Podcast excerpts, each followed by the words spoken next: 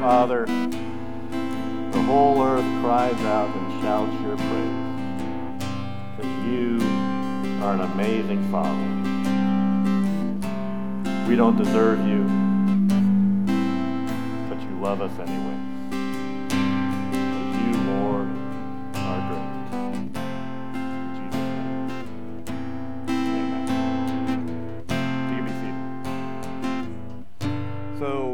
A couple weeks into this new sermon series, uh, and it's been all about loving God and loving people. And I imagine that today's message is going to resonate with, with a lot of us because it's all about the difficulty of love. I want you to think about a time or a person that you found it difficult to love. You know, it could, it could be a spouse, it could be a child, it could be a friend, but a time and a person that you found it difficult to love. You see, when I was in high school, we had a there's a group of friends that I was a part of that we were as close as could be. We were always together. We did everything together. We thought we had each other's back. We all were always together, and there were that that group of friends that you thought you would be with the rest of your life. You would vacation together. You'd do all these things together until right after I graduated, when I needed that group of friends, they weren't there. You know, and it hurt. And I thought, I had always been there for them. Why weren't they there for me when I needed them? And if I'm honest, it was at that point that I found it difficult to love them, let alone like them at that point. See, we all have these stories. And the truth is, the hard truth is, that we're a little hard to love as well. None of us are easy to love all the time, no matter what, how, no matter how hard we may try to do it. We live in a broken world with broken people and broken relationships. Sin has completely permeated every facet of our lives, making it difficult to love and to be loved. Now, the, the antidote, the antidote to our problem is to keep our eyes fixed on Jesus and to be intentional about loving God and loving others. You see, it's far too easy to give up, to become complacent, to move on from relationships when they get a little too difficult or a little too messy. Thankfully for us, that's not what God did with us, but rather, He engaged us in the midst of our sins and offered us a path to forgiveness and to redemption.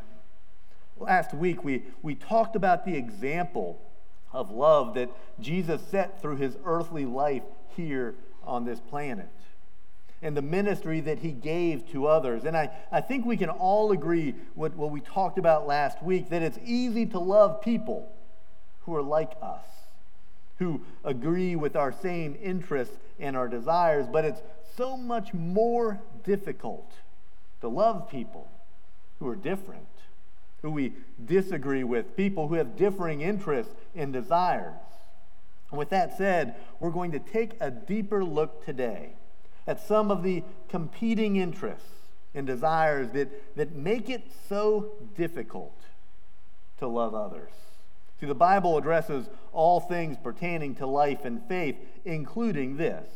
James chapter 4 says, What causes fights and quarrels among you? Don't they come from your desires that battle within you? You desire, but you do not have, so you kill.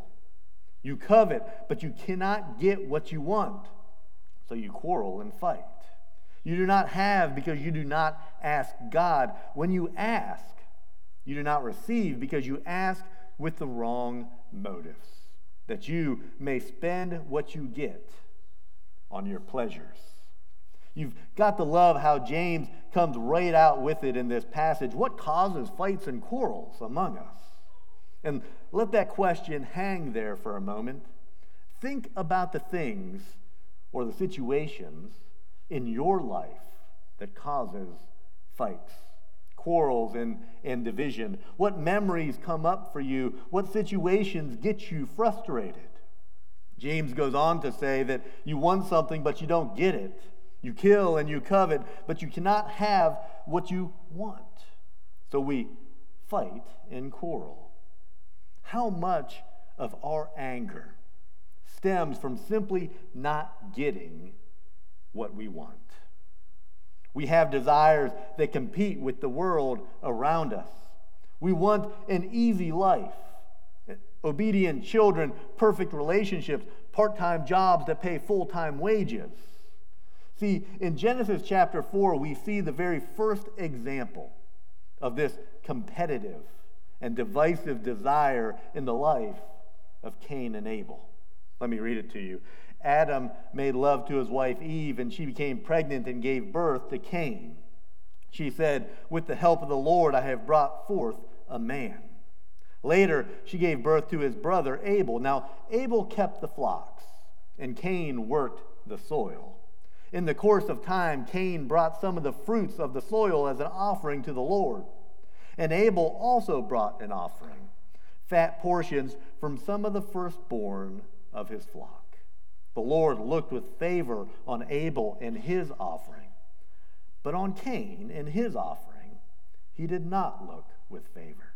So Cain was very angry, and his face was downcast. Then the Lord said to Cain, Why are you angry? Why is your face downcast? If you do what is right, will you not be accepted? But if you do not do what is right, sin is crouching at your door. It desires to have you, but you must rule over it. Now, Cain said to his brother Abel, Let's, let's go out in the field. While they were in the field, Cain attacked his brother Abel and killed him. Then the Lord said to Cain, Where's your brother Abel? I don't know, he replied. Am I my brother's keeper? Cain was jealous of Abel. He wanted God to look at his offering with the same favor that Abel received.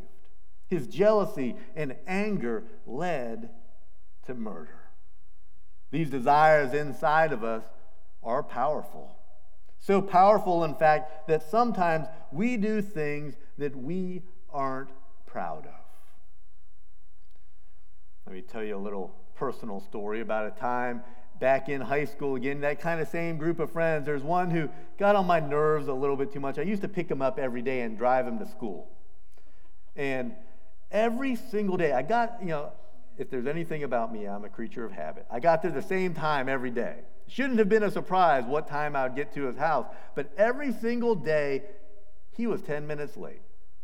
Every day I sat in the driveway for 10 minutes waiting on him when I got there the exact same time every day, and it got on my nerves. So one day I told myself mentally, I didn't, tell him this. I said to myself, if he is late today, I'm not coming tomorrow. And sure enough, sat there for 10 minutes. Now, I didn't tell him I wasn't coming the next day.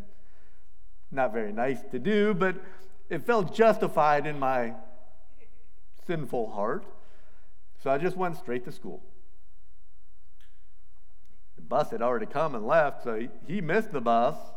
Eventually, he got to school a half an hour or so late, and he came up and he said, Man, why, what happened? Why didn't you pick me up? I said, I'm tired of you being late. It was a time when I responded uncharacteristically out of anger, frustration.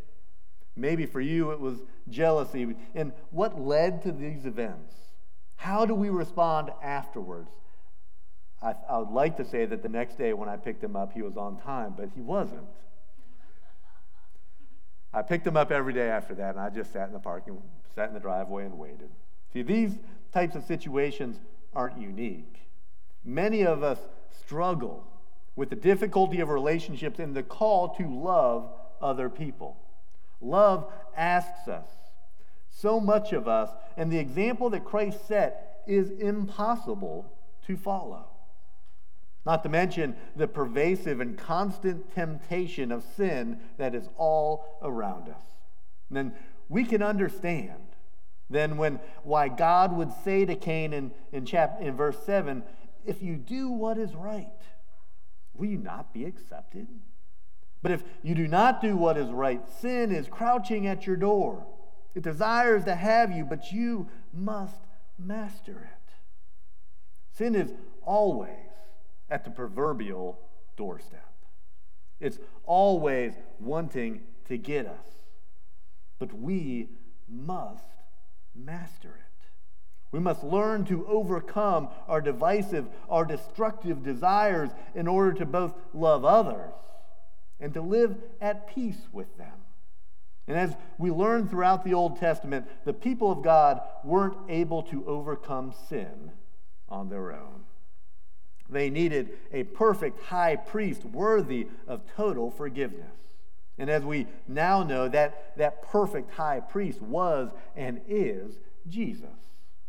But even though, even though we have the loving example of Christ to follow, we still need the additional empowering given through the Holy Spirit to live a righteous and a unified life. So I say, walk by the Spirit, and you will not gratify the desires of the flesh. For the flesh desires what is contrary to the Spirit, and the Spirit what is contrary to the flesh. They are in conflict with one another, so that you are not able to do whatever you want. The sinful nature desires what is contrary to the Spirit. What are some examples of sinful nature? The acts of the flesh are obvious sexual immorality, impurity, debauchery, idolatry, rage, idolatry and witchcraft, hatred, discord, jealousy, fits of rage, selfish ambition, dissensions, factions, envy, drunkenness, orgies, and the like. I warn you, as I did before, that those who live like this will not inherit the kingdom of God. See, this obviously isn't an exhaustive list, but it's a good starting point. The selfish bent of human nature makes it difficult to love each other. We want things we cannot and should not have. We fight and we quarrel. We get jealous over petty little things and we lose sight of the big picture. But these are not the way of love. And this is not the life that God wants us to live. God has graciously given us the Holy Spirit so that we can live a fruitful life of righteousness. But the fruit of the Spirit is love, joy, peace, forbearance, kindness, goodness, faithfulness, gentleness, and self control. Against such things there is no law. Those who belong to Christ Jesus have crucified the flesh with its passions and desires. Since we live by the Spirit, let us keep in step with the Spirit. Let us not become conceited, provoking, and envying each other. See, the fruit of the Spirit can be evident in the life of others, it can also be evident in our own lives. Take an honest look at your own life. Think about it for a second. Your relationships, the way that you love others. Are you loving, joyful, peaceful, patient, kind, good, faithful, gentle, self controlled? These are the evidences of a life lived by the power of the Spirit. Not to say that we will always be perfect because we will not. But that's where the complete and total forgiveness of Jesus comes in. That's where the power of Jesus steps into our brokenness and our suffering. And we must learn to submit to Him, to give our lives over to Him, the good, the bad, and everything else in between. See, it's, it's, a, it's a humbling thing to admit that you are difficult to love. It's equally humbling to admit how you're, you're great difficulty in loving others. See, these are important starting points as we seek to love like Jesus and to follow his example. See, the, the book of James not only introduces the reasons behind much of our relational difficulty, it also provides the potential antidote. Submit yourselves then to God. Resist the devil, and he will flee from you. Come near to God, and he will come near to you. Wash your hands, you sinners, and purify your hearts, you double minded. Grieve, mourn, and wail. Change your laughter to mourning and your joy to gloom. Humble yourselves before the Lord, and he will lift you up. You must learn to humble yourself to God, submitting ourselves to Him and being obedient are, are ways that we can express our love and our affection. Much like a child to a parent, we trust and we obey God because we know that He has our best interests in mind. John chapter 14, it's, Jesus says, If you love me, keep my commandments. Think about a time in your life where you had a difficult time being obedient. See, the point of these times that we're thinking about is to say that it is all something that we all struggle with. Humbling ourselves is hard. Pressing into God is hard. Washing our hands and ridding ourselves of sin. It's hard. But Jesus never said it would be easy. In fact, to the contrary, he says multiple times throughout the New Testament that we will experience great difficulty and suffering in this life. But as we, as we learn in James chapter 4, verse 10, if we humble ourselves before the Lord, he will lift you up. I think we can all admit that humility does not come naturally to us. In fact, we are all much more naturally inclined to be selfish, to be prideful, and to be obstinate, which in turn makes loving God and others and ourselves difficult to do. Take some time today. Take inventory of your relationships and your attitude this coming week. Do you see the evidence in your life of the Holy Spirit? Is there righteous fruit coming from you? If not, then the good news is that it is never too late. It is never too late to humble yourself and to ask for help. If you want to do that today, if you want to humble yourself, you want to ask God for some help, if you would just stand where you're at. You can ask God for this in prayer. You can ask your friends and family for forgiveness. You can invite others into your life and to learn to work through the difficulties of our relationships. Because we live in a broken world with broken people and broken relationships. Sin has completely permeated every part of our life, but Jesus entered this very world and conquered it by his death, so that through him we could experience the fullness of life, a restored life, a redeemed life. Because if we humble ourselves before him, he will lift us up. Heavenly Father, love is hard. Help us to work through the differences to love others like you do, even when it's not going the way that we want it to. And thank you, Jesus, for loving us, providing us a way to redemption, a way to forgiveness through that great sacrifice you made on the cross. In Jesus' name, amen.